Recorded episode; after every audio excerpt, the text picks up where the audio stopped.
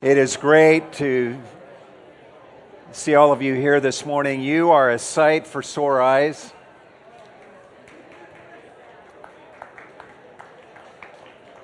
Are you happy to be here this morning? Amen.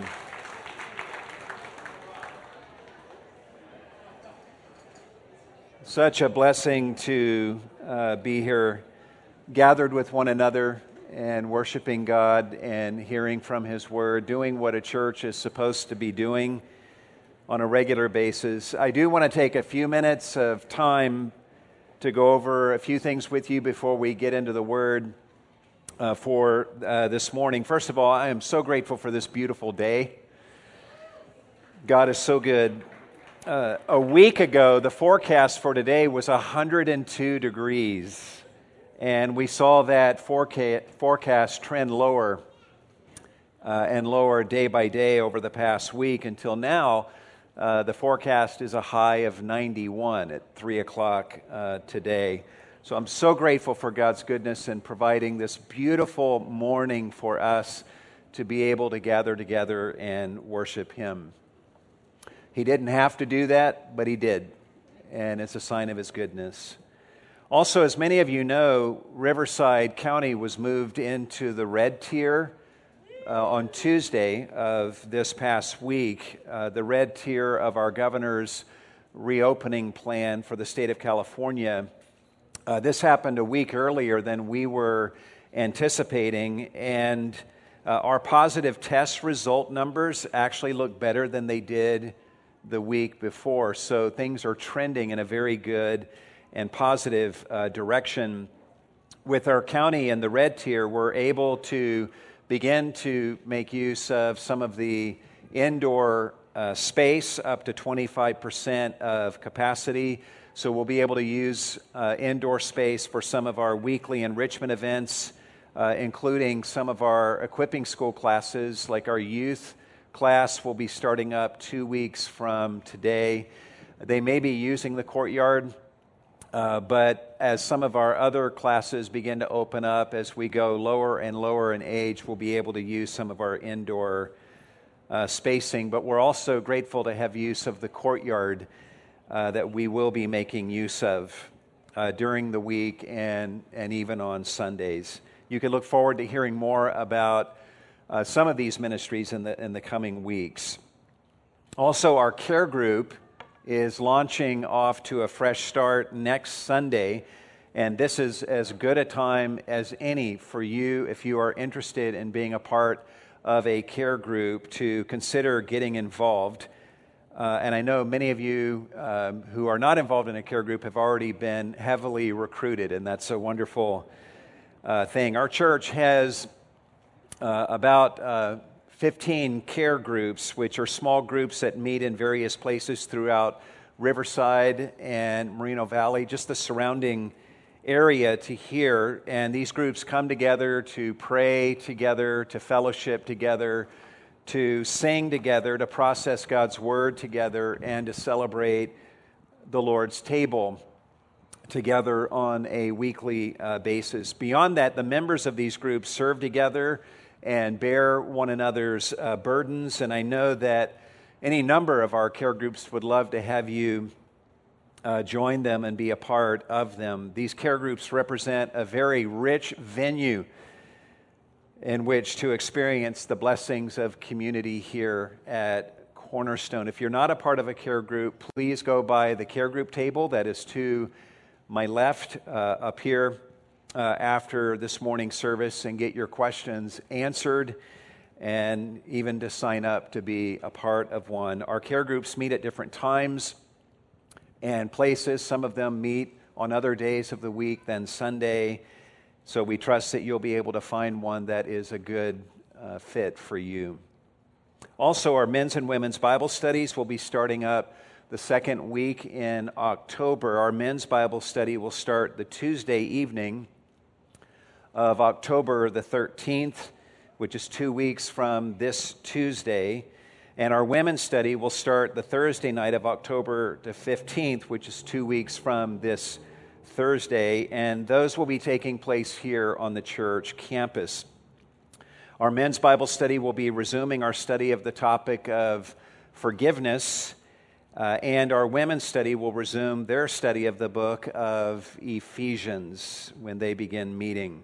So we encourage you to consider being a part of either our men's Bible study on Tuesday night or our women's Bible study on Thursday nights that are beginning October 13th and October 15th, respectively. And then lastly, our annual election meeting was held here in the parking lot several weeks ago after one of our Saturday evening worship services. And we put before you in that meeting a number of names of individuals that the elders believe God wanted to serve as elder and deacons and deaconesses for the coming ministry year that we are now in. And we're happy to tell you that all of the names that were on the ballot were overwhelmingly uh, affirmed by our membership, which is always just a wonderful joy to observe. I think our lowest vote tally for any of the nominees was 99%. Uh, I'd like to read off the names of these individuals uh, here near the beginning of our ministry year so that we can be praying for them as we launch into our ministry year. For the office of elder, for a three year term, Paul Kumamoto. For deacons and deaconesses, which are one year terms. The names, I'll be reading them based on their ministry role. Administrative Assistant Chris Kearns, Agape team members Daniel Ben Shadler, Sean Feely, and Mike Martinez. Awana Ministry Leader Seaburn Boone. Church Bookkeeper Gina Gall. Care Group Leaders Daniel Ben Shadler, Rayshon Bobo, Scott Cantino, David Contreras, Brian Kearns, Chris Kidder, Jonathan Langley, Dave Schilling, and Moses Tay. In house catering team ministry leader Yirsa Hansen. Children's Church toddler leader Chris Kidder. College and career ministry leader Justin Chow. Communion team leaders Mike and Michelle Beck. Facilities team leader Cordell G. Men's ministry leadership team Scott Cantino and Jonathan DeMille Church Secretary Kelly Lamone, Technology Ministry Leader Ebe Hansen, and Women's Ministry Leaders Kim Davis, Melissa Kaufman, Ruby Kimball, Lynette Kumamoto, and Donna Vincent. If we could have these individuals stand and let's express our appreciation to them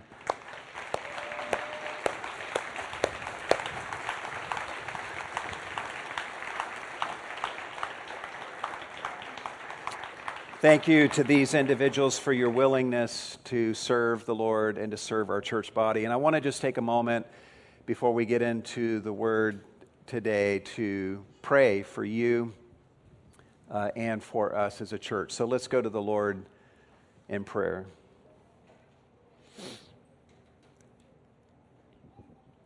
Lord Jesus, you are the sovereign Lord of the church and because you are the Lord of the church, we know that the gates of hell will not prevail against the church. We thank you, Lord, for bringing us through much over these past several months and for bringing us to this point in our ministry year. We're so blessed to be here. We praise you for your work of grace in the life of each one of our church officers, Lord, and we thank you for their willingness to serve. We ask that you would lavish your wisdom on them and that you would anoint them with power from on high and that you would bless and prosper each one of them, Lord, as they serve your cause in the days to come. Protect each one of them, Lord, from disqualifying sins.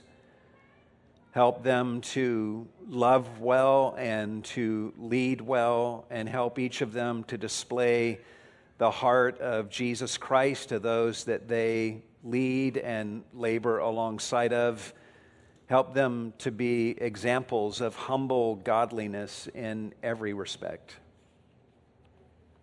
We pray, Lord, that you would cause many lives to be touched through their ministry, through their labor, and through the labor of every single member of Cornerstone Fellowship Bible Church. Lord, may you cause Cornerstone to grow in stature and May the length of Cornerstone's stride grow longer, and may the reach of our ministry expand as you desire, so that we as a church, together with all other churches around the globe, may do our small part in furthering the administration of Christ in the world, bringing help to many people in their journey from brokenness to wholeness through the gospel of Jesus Christ. You, Lord, are the senior pastor of Cornerstone. So we ask you through your Spirit to give wisdom to the elders of this church as we move into the fall and the winter. Guide our steps and help us to stand ready to follow your lead wherever and however you choose to lead us. Help us as elders not to run ahead of you nor to lag behind. Help us to lead well and to shepherd well and to equip your people well for the work of service to the building up of the body of Christ.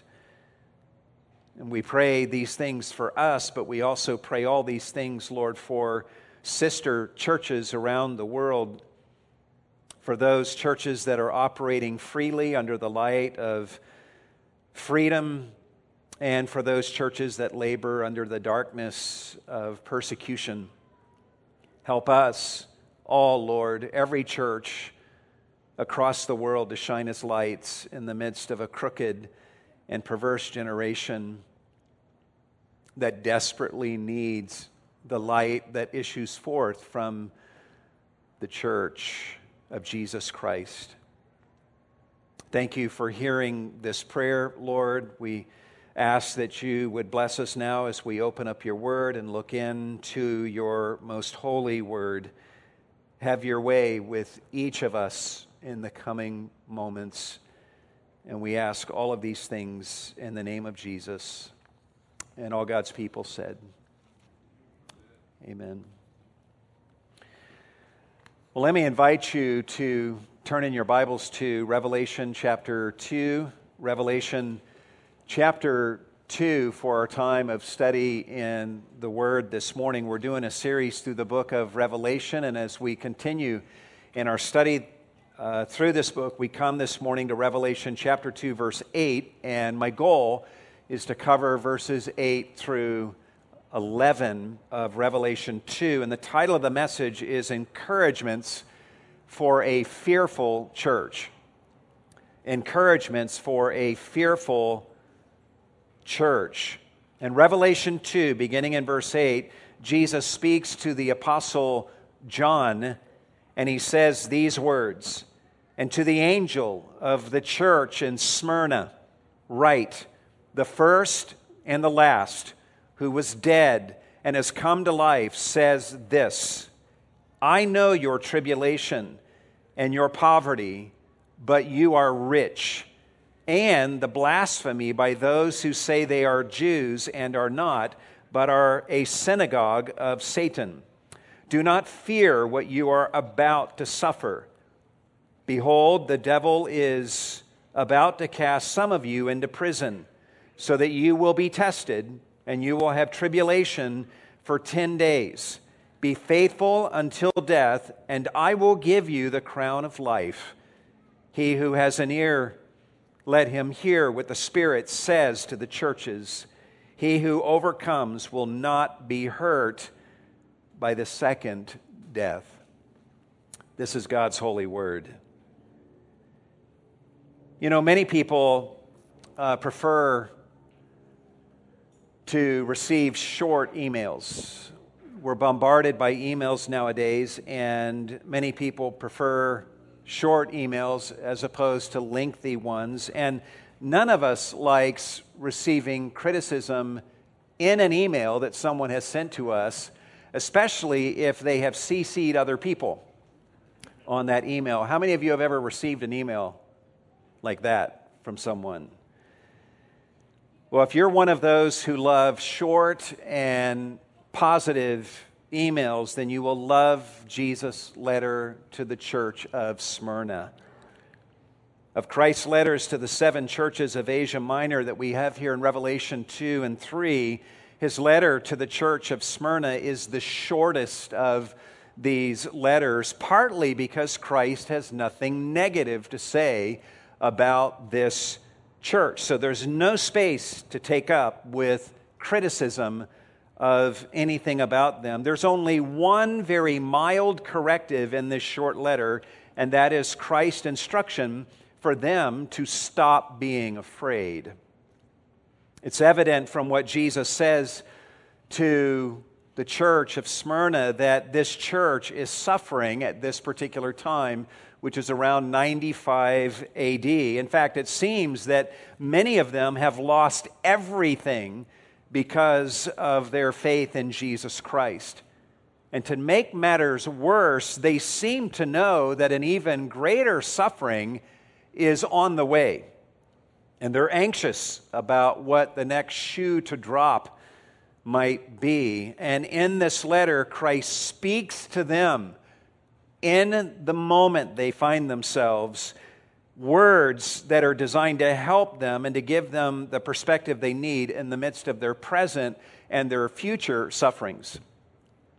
In the process, Jesus takes the subject of suffering very seriously. In fact, in this short letter of just four verses, we encounter the following words dead, tribulation, poverty, blasphemy, Satan, suffer, fear, devil, tested, tribulation, death, and death. As Jesus grapples earnestly and honestly with the circumstances of these Christians and speaks to them the words of encouragement that they most need to hear. The irony of such language and of the Christians in Smyrna's situation is that from a physical standpoint, Smyrna was the most beautiful of all of the cities of Asia Minor. It was a beautiful city situated about 35 miles north of Ephesus on the western coast of what is modern day Turkey. But Smyrna was also a city known for its patriotic, fierce loyalty to Rome and it was rewarded handsomely by Rome for this loyalty. In 195 BC, Smyrna became the first city in the ancient world to build a temple in honor of the goddess of Rome. Later in 23 BC, Smyrna won permission over 10 other Asian cities to build a temple to the emperor Tiberius. Smyrna was where he wanted the temple to be built in honor of him. And this strong allegiance to Rome made Smyrna exceptionally difficult to live in as a Christian. Dr. Robert Thomas tells us that during the Apostle John's day, under the reign of the Emperor Domitian, listen to what he says Emperor worship was made mandatory for every Roman citizen Failure to comply meant death. Each year, every citizen had to burn incense on Caesar's altar, after which he was issued a certificate. To be without a certificate, as must have been the case for Christians obedient to Christ, was to risk discovery and the death penalty. Robert Thomas goes on to say this It is safe to say that nowhere was life more dangerous for a Christian than Smyrna. If anyone refused to confess Caesar is Lord, along with burning of incense to him, he was considered disloyal and became the object, object of persecution by the local and imperial governments. Unquote. You add to this the fact that there was a large apostate Jewish population in Smyrna that hated these Christians and were more than happy to accuse them of all sorts of crimes in order to arouse the authorities against them.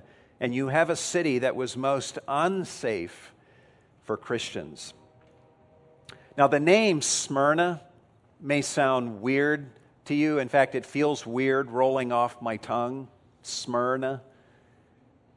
You may think this is the first time that you've encountered this word in the New Testament, but it is not. In Matthew 2, we're told that the wise men came to Jesus and presented him with gifts of gold, frankincense, and Smyrna. Smyrna is the Greek word for myrrh, and the association of myrrh with suffering and death in the New Testament makes it quite poetic that the church of Smyrna is suffering at this time, with the theme of death figuring so heavily in these verses that we're going to be looking at this morning. What I want to do, here's how we'll break down our study is we'll observe six acts of Jesus designed to encourage a suffering church that is fearful of more suffering ahead. And by the way, you can find the outline in the same uh, link where you have the worship lyrics if you just go down further in that document. Six acts of Jesus to encourage a suffering church that is fearful of more suffering ahead. Number one, Here's how he begins He presents himself to them as the everlasting conqueror of death. He presents himself to them as the everlasting conqueror of death. Observe what he says in verse 8. And to the angel or to the pastor of the church in Smyrna, write, the first and the last who was dead and has come to life says this. We saw Jesus speak of himself as the first and the last in chapter 1, and he's doing so again here. And calling himself the first and the last, Jesus is telling the Christians of Smyrna that he is the first cause of all things and he will outlast all things. He is the one at the beginning and at the end of history from whom and for whom all of history exists. And he controls all of it for the sake of his church. This is why Jesus immediately thereafter describes himself as the one who was dead, literally, who became dead and has come to life. Jesus faced the horrors of crucifixion inflicted on him by people who wanted to get rid of him, yet that was not the end of him. He was actually killed, yet he came back to life and now lives forevermore. This is why he describes himself not simply as the first, but as the last. I mean, what else can the devil do to this one whom he has killed, yet who has come back to life? To live forever. As for us, who else would we rather look to than this one who took the worst suffering that could be thrown at him, yet he died and came back to life? And who better to speak to these suffering Christians in the church of Smyrna than the one who suffered to the fullest degree possible and now stands in resurrected glory on the other side? Here's a group of suffering Christians operating under the shadow of death who are anxious about the suffering that lies ahead of them. And what does Jesus think they need to hear from him first and foremost? He deems that they need to hear him speak truth about himself. There are other things they need to hear from him but their need starts here with a look at Jesus, who is the first and the last, the one who died and has come back to life. This is also our greatest need when we are suffering, when we're fearful, when we are anxious. Our greatest need is to turn our eyes upon Jesus and to behold Him, right? When we look at the direction at the direction that our society is heading nowadays and we find ourselves fearing the worst, What do we need to do? We need first to turn our eyes upon Jesus and to look full into his wonderful face. We don't just need words, we don't just need advice and counsel, and we don't definitely need to be looking at ourselves in the mirror and telling ourselves that we are enough. We need to see Jesus as he is and see that He is enough. This is why Jesus begins by giving the Christians in Smyrna a look at Himself at the beginning of this letter. Jesus introduces himself with the two descriptions that we see in this passage, and then notice how he ends. He says, The first and the last, who was dead and has come to life, says this. And before we even know what Jesus is going to be saying in the coming verses, we ought to be poised to receive it because we know the one who it is coming from. Jesus has impeccable credentials and every right to speak to us regarding any matters that we as a church or as Christians are facing. He has something to say to the Christians in Smyrna and to us, but what will he say? This leads us to the second act of Jesus designed to encourage a suffering church that is fearful of more suffering to come. Number two, he assures them that he knows their situation. He assures them that he knows their situation. Observe what he says in verse 9 as he points out yet another truth about himself in connection with them. He says, I know your tribulation and your poverty but you are rich. And I know the blasphemy by those who say they are Jews and are not, but are a synagogue of Satan. So ultimately, guys, Jesus now has given them three truths about himself. Number one, he's the first and the last. Number two, he was dead but has come back to life. And number three, he knows their circumstances with complete knowledge. As for what he knows, he says to them in verse 9, he knows three things I know your tribulation, I know your poverty, and I know the blasphemy by those who say they are Jews. You guys have heard the song, Nobody Knows the Trouble I've Seen.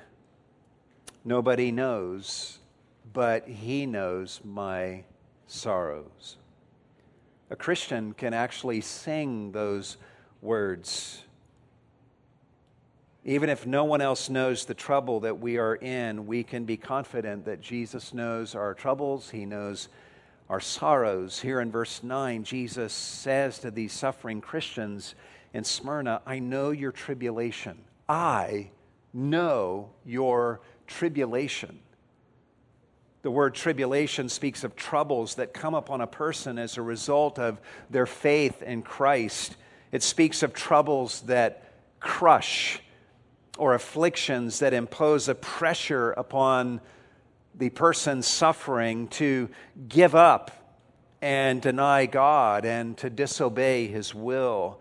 And Jesus is saying, I know your tribulation. He then says, I know your poverty, which no doubt resulted from their tribulations. There are two Greek words that we find in the New Testament for poverty. One of them speaks of someone who barely manages to meet their basic necessities. And then there's the person who is so poor that he is destitute and cannot meet his own needs without charity from others. And this is the word that Jesus uses here. Literally, Jesus is saying, I know your destitution and beggarliness as a result of the persecution that has come upon you. These Christians were no doubt reduced to these circumstances because they were marginalized by their culture, making it impossible for them to make a living. They were probably not able to even buy and sell in the marketplace because they refused to swear allegiance to Caesar and to confess him as Lord. Commentators also suggest that these Christians may also have been the victims of mob violence and looting. And these Christians would have had no legal standing in court to get compensation for harm done to them or to even get their goods back. So they are economically and legally destitute, and Jesus speaks to them and says, I know your tribulation and I know your poverty. And keep in mind, guys, that these words are coming from someone who's gone through enormous tribulation and poverty himself, all the way to death on a cross. In fact, write this reference down in 2 Corinthians chapter 8 verse 9. We're told that though he was rich, yet for our sakes he became what? Poor, so that we through his poverty might be made rich. And that word poverty and poor that is used in 2 Corinthians 8 9 is the same word that Jesus uses here in Revelation 2 to describe the circumstances of these Christians in Smyrna. Having experienced tribulation and poverty himself, Jesus says to them, I'm not just aware of your circumstances, I know your tribulation and your poverty the way a fellow sufferer would know the sufferings of another. You are not alone. There is someone who understands fully and empathizes with you, and that person is me.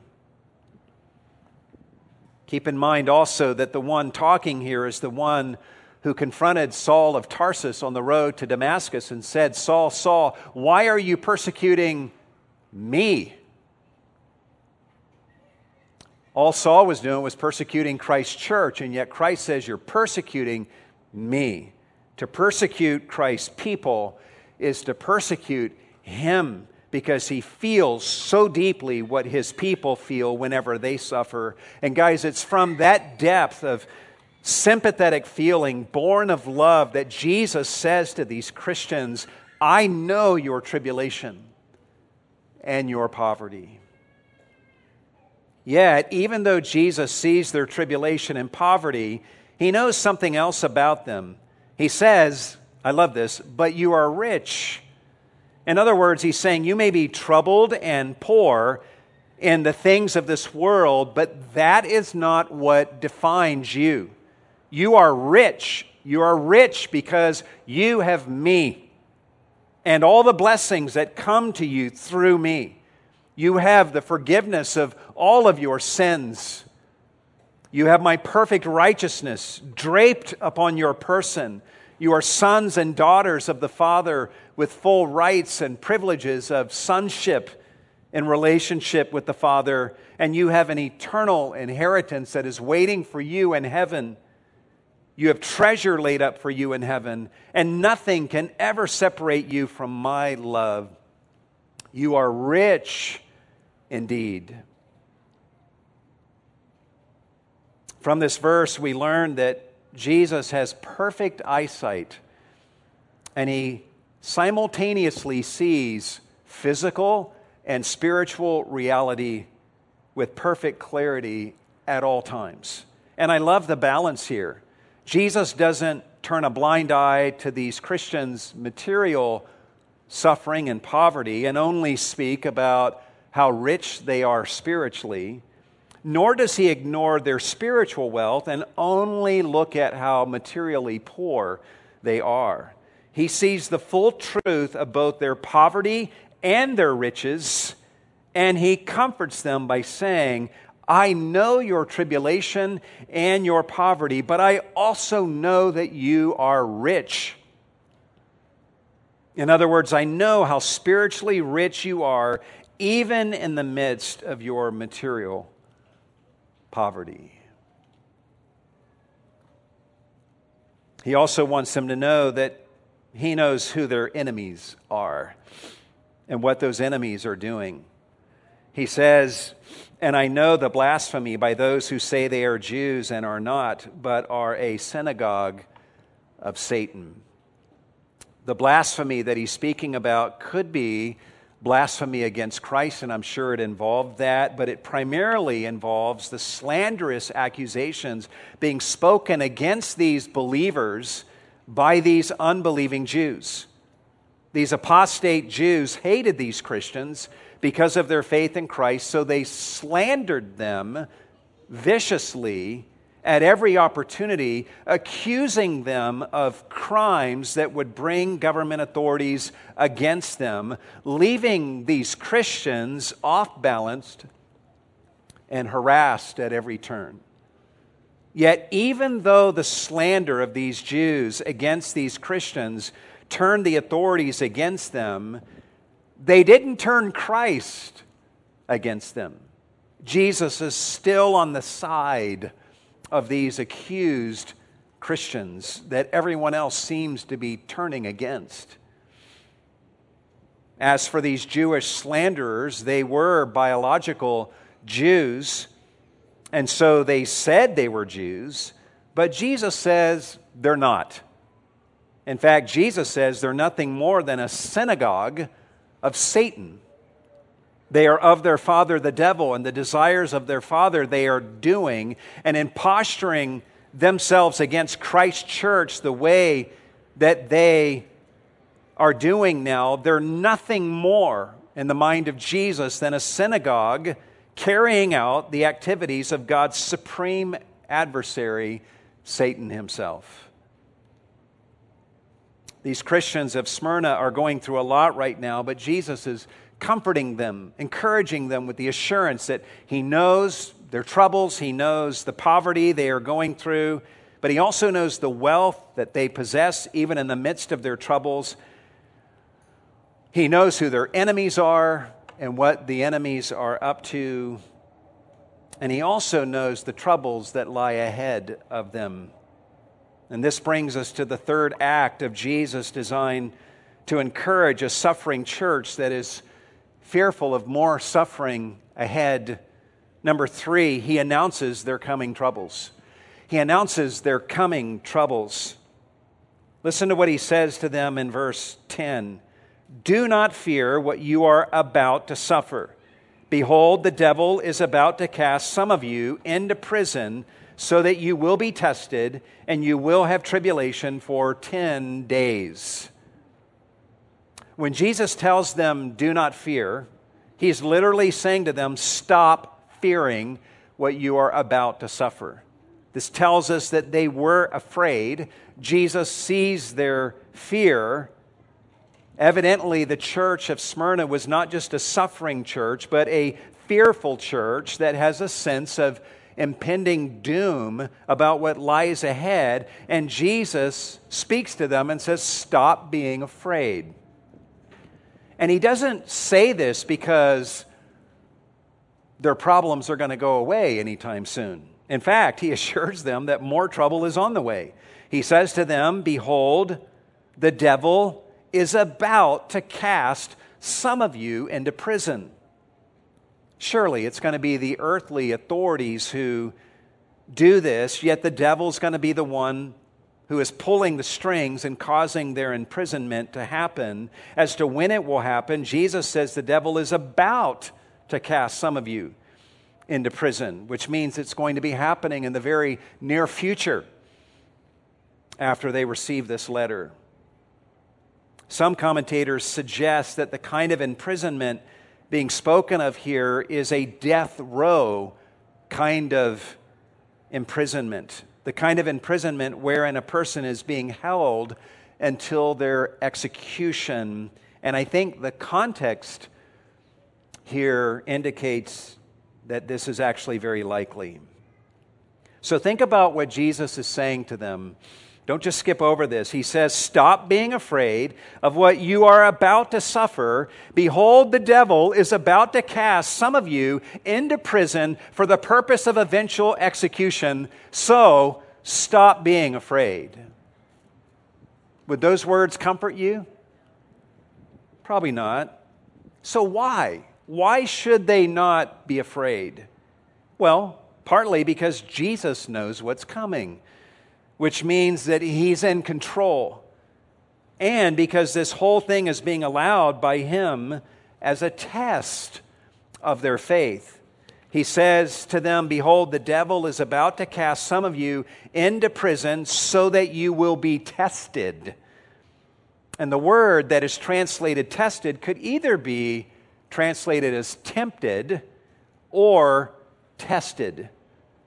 Certainly, the devil is going to be casting them into prison in order to tempt them to abandon their faith in Christ, but it's also true that God is allowing them to be thrown into prison so that they will be tested and come forth approved by God as true believers in Him. The devil will impose this suffering on them in order to get them to betray Christ. But God will allow this time of imprisonment so that they will come forth as gold tested gold and be shown to be true believers in Jesus. And Jesus' encouragement to them is that they're about to endure a test in which they have opportunity to glorify Him. Another reason these Christians in Smyrna should not fear is because their time of imprisonment and tribulation will last for only 10 days. At the end of verse 10, Jesus says to them, You will have tribulation for 10 days. Some writers and commentators are not convinced that the expression 10 days should be taken literally, but I would agree with those commentators who see no reason for us not to take these words literally as speaking of 10 actual days. Jesus seems to be telling the Christians in Smyrna that some among them are about to be thrown into prison, and upon being thrown into prison, they will experience tribulation in their imprisonment for a week and a half, and then the tribulation will cease. The tribulation may cease because they will be released, but most likely it will cease because they will be put to death after which point all of their sorrows and troubles will be forever over. Either way, the encouragement here is that their suffering will not drag on for weeks and months and years. It will come to a climactic end, and compared to eternity, this time of tribulation will be very short indeed. And some of them, listening to Jesus' words here, will, will know that some of us are about to see Jesus very, very soon. And that's good news. So Jesus has told them to stop being afraid. But what should they do positively? This leads us to the fourth act of Jesus designed to encourage a suffering church that is fearful of still more suffering to come. Number four, he gives them a call to faithfulness backed by a guarantee. He gives them a call to faithfulness backed by a guarantee. Listen to what Jesus says to them at the end of verse 10 Be faithful until death, and I will give you the crown of life. The fact that he tells them to be faithful until death seems to indicate that some of them are going to die for their faith at the end of this 10 year, 10 days of tribulation and imprisonment. So Jesus calls them to be faithful all the way through to their dying breath. To be faithful is to remain steadfast in obedience to Christ and faith in Christ rather than abandoning him and worshiping Caesar. And Jesus is telling them to be faithful in this way until death. And this call goes for those who will be imprisoned and even for those in the church who will not be. They all need to have a mindset wherein they each are willing to die for Jesus if necessary, no matter what they must endure along the way, or no matter what torture or tribulation or persecution or loss of loved ones they must endure along the way. Jesus then gives them a promise. He tells them to be faithful until death. And then he says to them, And I will give you the crown of life. I have something for you. I will give you the crown of life. Jesus here is speaking from the other side of the death that he experienced. And he speaks to these believers from the other side and tells them that he's waiting for them and that he's holding a crown of life in his hands. And he promises them that he will be standing there to greet them when they die. And he assures them that he will personally hand to them the crown of life that he gives to all who showed themselves faithful to Christ all the way until death. The Greek word that is translated crown is the word Stephanos. Stephanos, from which we get the name Stephen. This word speaks of a wreath placed upon the head, which served as a symbol of triumph and honor a wreath like this would be given to a victor in the games or to a soldier to honor him for bravery in battle or to a citizen to honor him for some civic achievement. And in the Christian's case, Jesus is saying that he will give the faithful Christian the crown of life.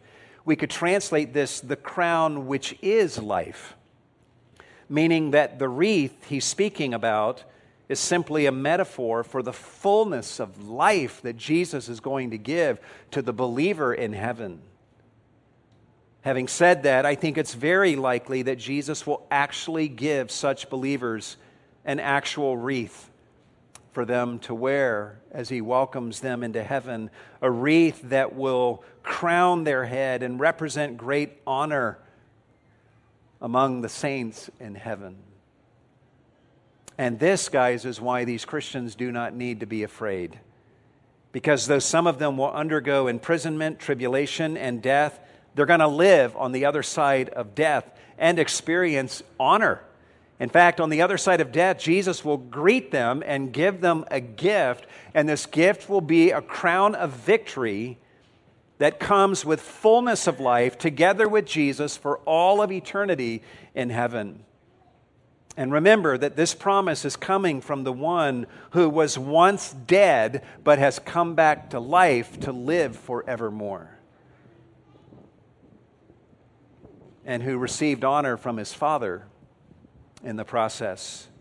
And he's now wanting to pass that honor on to his people. Jesus has told these Christians of Smyrna to stop being afraid. He's told them to be faithful until death.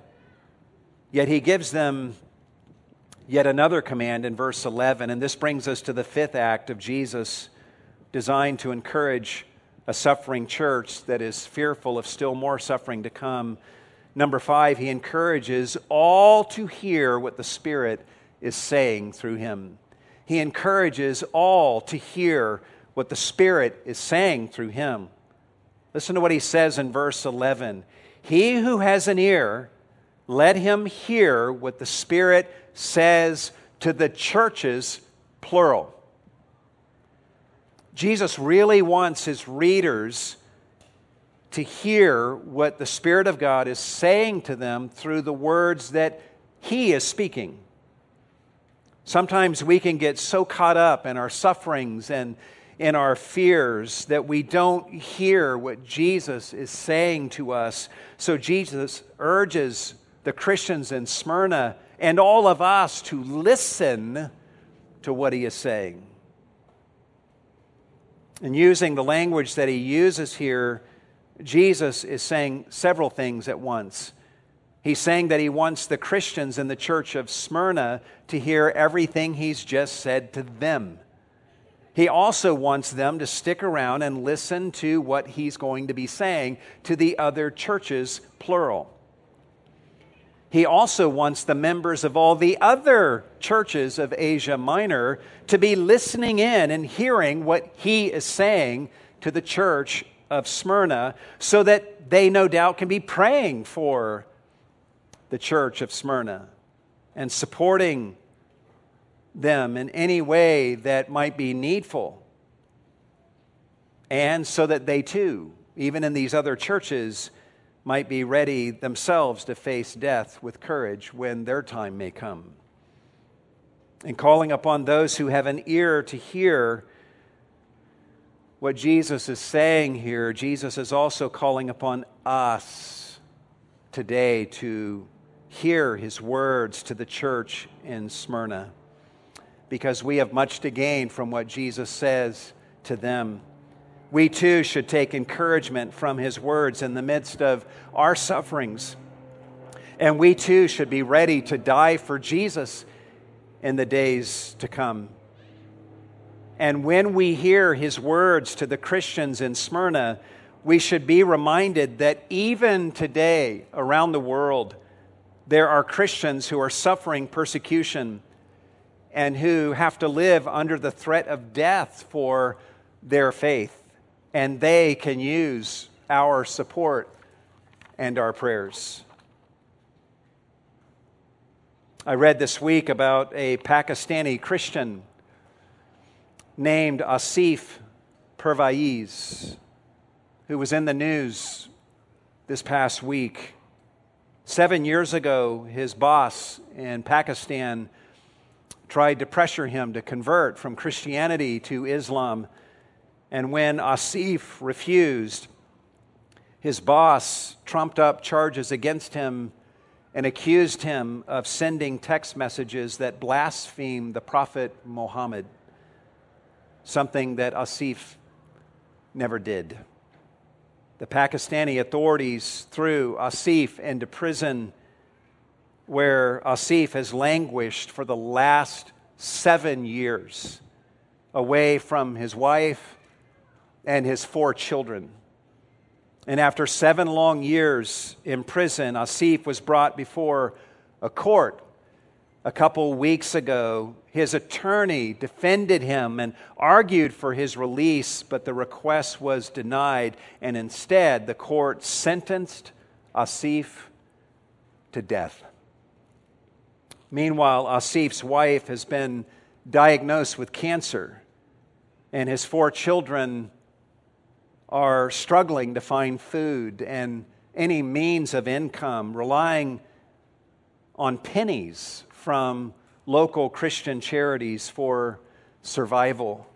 Hearing reports of his family's suffering has left Asif mentally broken and distraught over his family and the suffering they're enduring while he's in prison and can't do anything about it. This is so heartbreaking to read about and to hear about. But, guys, there's other people like him and the members of his family. We here in the United States are not suffering as Asif and his family are suffering, but there are Christians around the world who are. And if we have ears to hear what the Spirit is saying to us in this letter to the church of Smyrna, we will be moved to think about these brothers and sisters and to pray for them who are suffering for their faith and seek to help them in any way that we can. Looking at our text for today, the Christians in Smyrna have already received a lot of help from Jesus. If they can look to Jesus in the midst of their suffering and know that He knows what they're going through,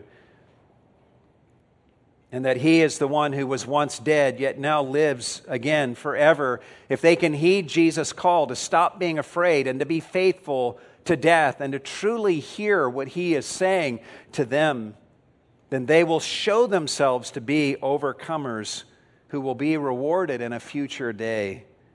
And this brings us to the final act of Jesus designed to encourage this suffering church that was fearful of more suffering to come. Number six, he guarantees eternal safety to the one who overcomes. He guarantees eternal safety to the one who overcomes. Observe what Jesus says at the end of verse 11 He who overcomes will not be hurt by the second death. The word overcomes means to triumph or to be victorious over Satan. We learned two weeks ago from Revelation 12 11 that you overcome Satan through the blood of the Lamb and through the Word of God, which then becomes your testimony. In other words, you overcome Satan by putting your trust in Jesus Christ and his blood that was shed for you at the cross. You overcome Satan by remaining faithful to Christ in the face of persecution, all the way to death. And the one who overcomes in this way, Jesus says, will not be hurt by the second death. Yes, you may experience hurt on some level, Jesus says, but you won't be hurt by the greatest danger of all the second death. So we hear Jesus say that, and we're left asking, what is the second death? We all know what death is, but what is the second death? Well, John explicitly answers this question for us in Revelation 21. You can turn there or just listen. In that chapter, Revelation 21, John says, Then I saw a great white throne. This is verse 11. And him who sat upon it, from whose presence earth and heaven fled away, and no place was found for them. And I saw the dead, the great and the small, standing before the throne. And books were opened, and another book was opened, which is the book of life.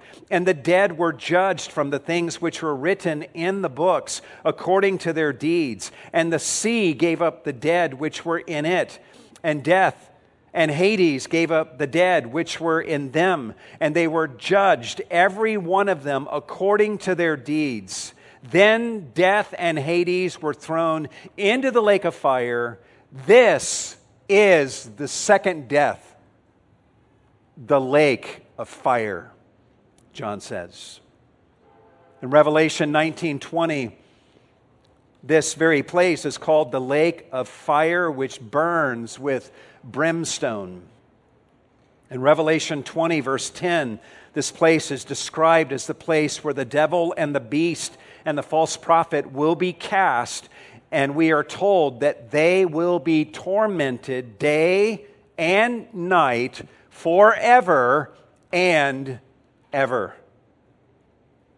In Revelation 14 9, this place is described as the place where those who follow the Antichrist will spend eternity, where they, according to verse 10 and following, will drink of the wine of the wrath of God, which is mixed in full strength in the cup of his anger, and be tormented with fire and brimstone in the presence of God's holy angels and in the presence of the Lamb, and the smoke of their torment goes up forever and ever, and they have no rest day and night.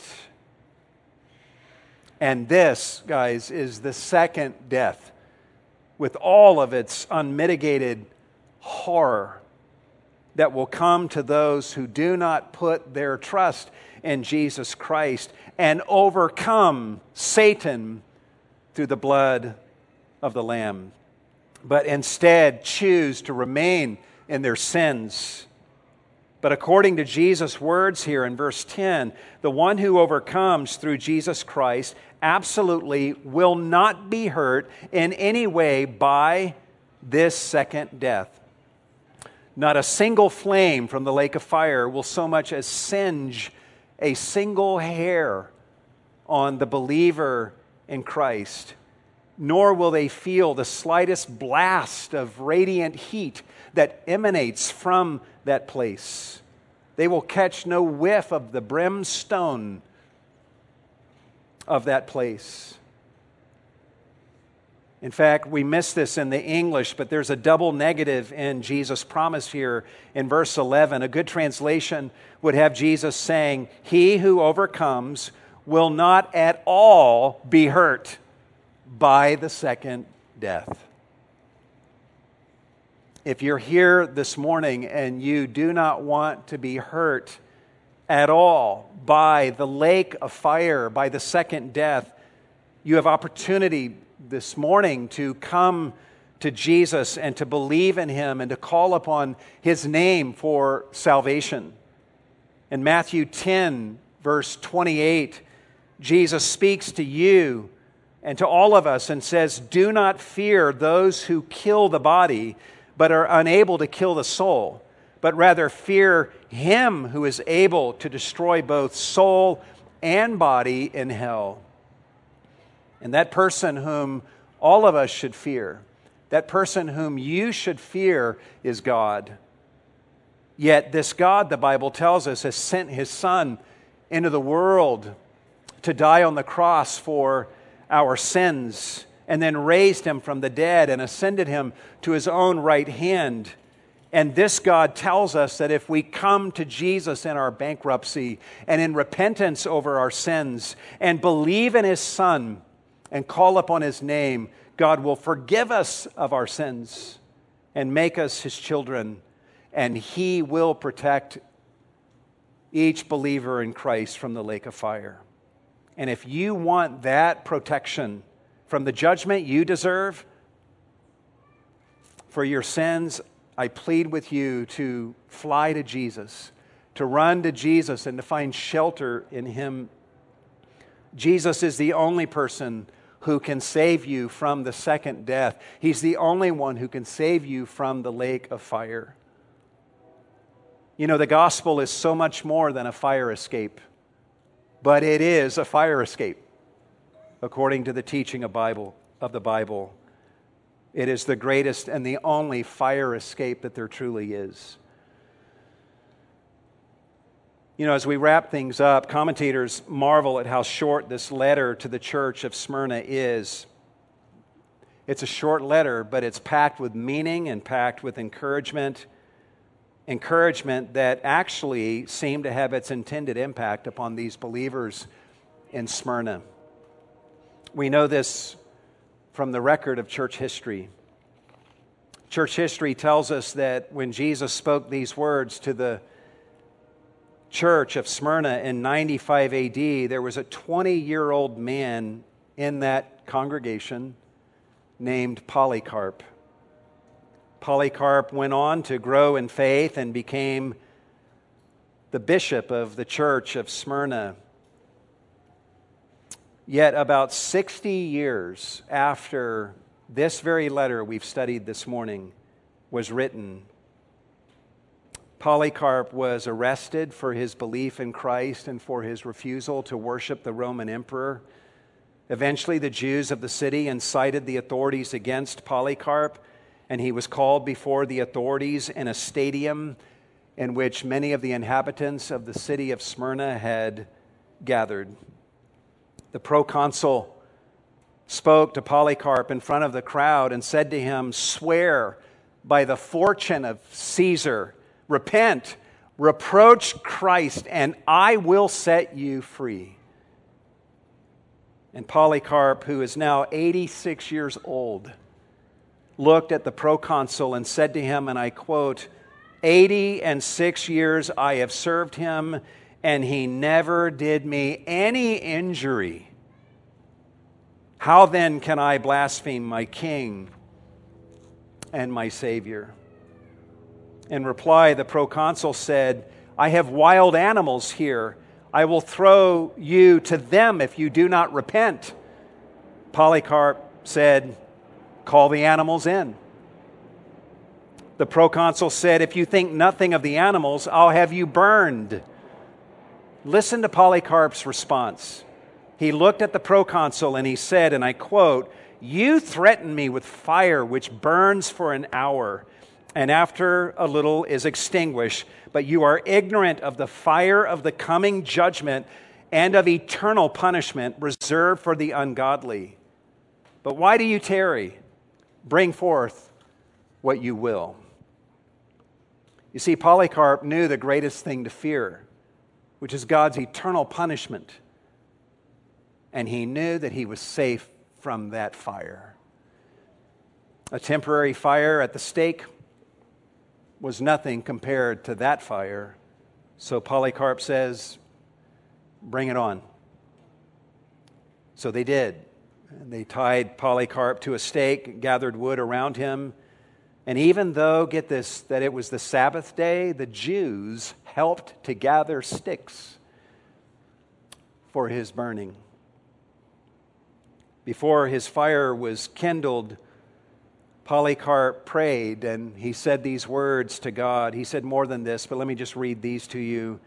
I give you thanks that you have counted me worthy of this day and this hour, that I should have a part in the number of your martyrs, in the cup of your Christ, to the resurrection of eternal life, both of soul and body. Among these martyrs, may I be accepted this day before you as an acceptable sacrifice.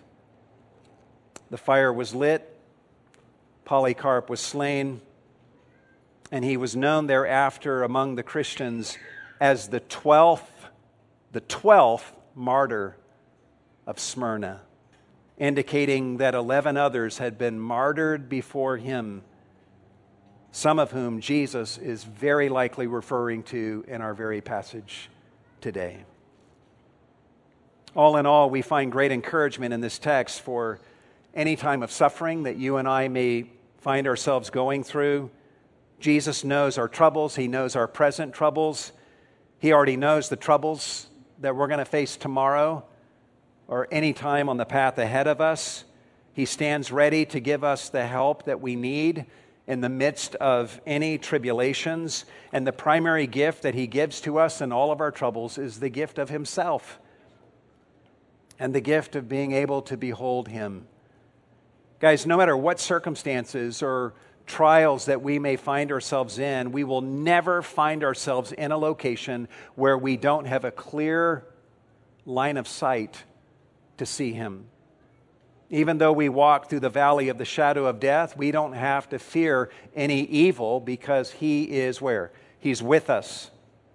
His rod and his staff comfort us. He even prepares a banquet table before us in the presence of our enemies. He anoints our head with oil and serves us such that our cup is left not only full but overflowing even in the midst of our sufferings.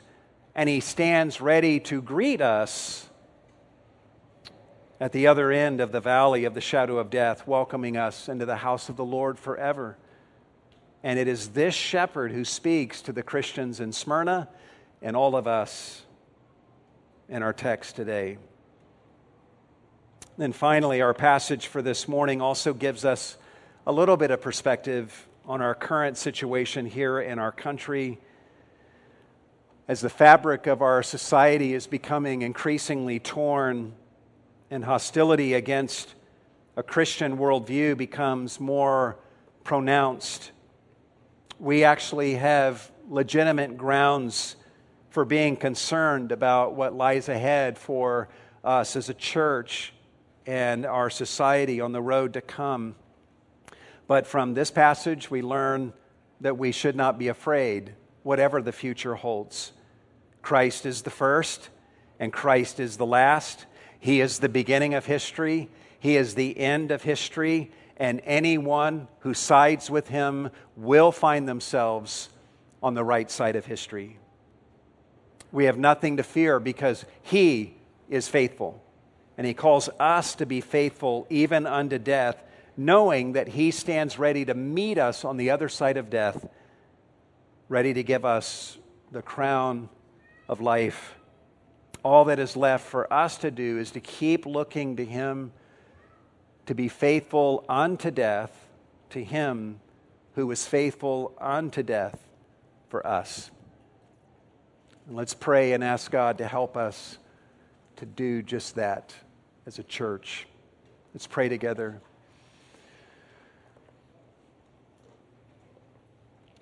Lord, if there's any here this morning that have never bowed before you and beheld you, Lord Jesus, at the cross, dying and shedding your blood for the forgiveness of sins. I pray that you would bring them to the foot of the cross this morning and that you would give them the gift of repentance and the gift of faith, that they would be able to, to look to you, Lord, and believe in you and call on your name, to stop calling on their own name and to call upon your name as the only way, the only truth, and the only life through which they may be saved. I pray that you would help us as a church to be faithful in these days in which we live and help us even now to be nourishing ourselves in our most holy faith, that we would stand ready to be faithful in the coming days, whatever the future holds. And though troubles may await, though sorrows may afflict, though we may find ourselves reeling with pain, the pain of suffering and persecution in a future day, may we face the future with courage and with hope, with an absence of fear, because we know that you know. We don't know what tomorrow holds, but we know that you hold tomorrow and you hold us in the palm of your hand. And if we stay faithful to you, if we believe in you and trust in you, we will not be hurt by the second death. And then may our only orientation be, Lord, to love you and to share this saving gospel of salvation through you to others, that others might see the light that issues forth from us and be drawn to the Lord Jesus Christ and experience eternal salvation through him. I pray this for us here at Cornerstone. I pray this for every true local church, Lord, throughout Riverside, throughout California, throughout our country, and throughout our world. May many souls be saved as we lift your name high and point people to you. You who are the first and the last, you who was once dead and now you live forevermore to save us to the uttermost. It is to you that we pray and cry out this morning in the name of Jesus. And all God's people said,